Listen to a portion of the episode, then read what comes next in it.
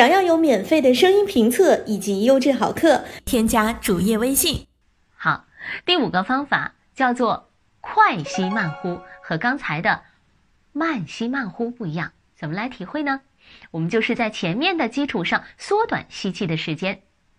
你可以想象一下啊，你前面呢突然出现了一个人影，而且这个是你熟悉的背影，于是你就很高兴的去叫他。我们在。呼叫一个人的时候，离你有点远，第一个动作就是吸气，是吧？而且会很迅速的提气，然后你的两肋很快的向外扩张。但是和我们叫人和我们喊人不同的就是，这个时候你不能嗨，不能嘿，这个时候你不能嗨，而是要快速吸气。就像什么？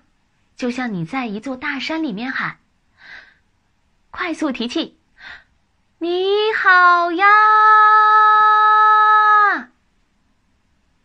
大家都有这样的感受，是吧？就是感受一下，我们快速吸气以后，两肋一下向两边扩张，然后又平静的呼喊，这就形成了一次快吸慢呼的训练。我们来重复做这个训练的时候，我们可以想象自己在嗯很高的山上，大声的呼喊：“你好吗？”如果自己在练习的时候，可以放开嗓子，也可以控制你的声音。要做的就是我们快吸，然后慢慢的释放你的声音。好了，以上就是今天课程讲的。五种气息的训练法。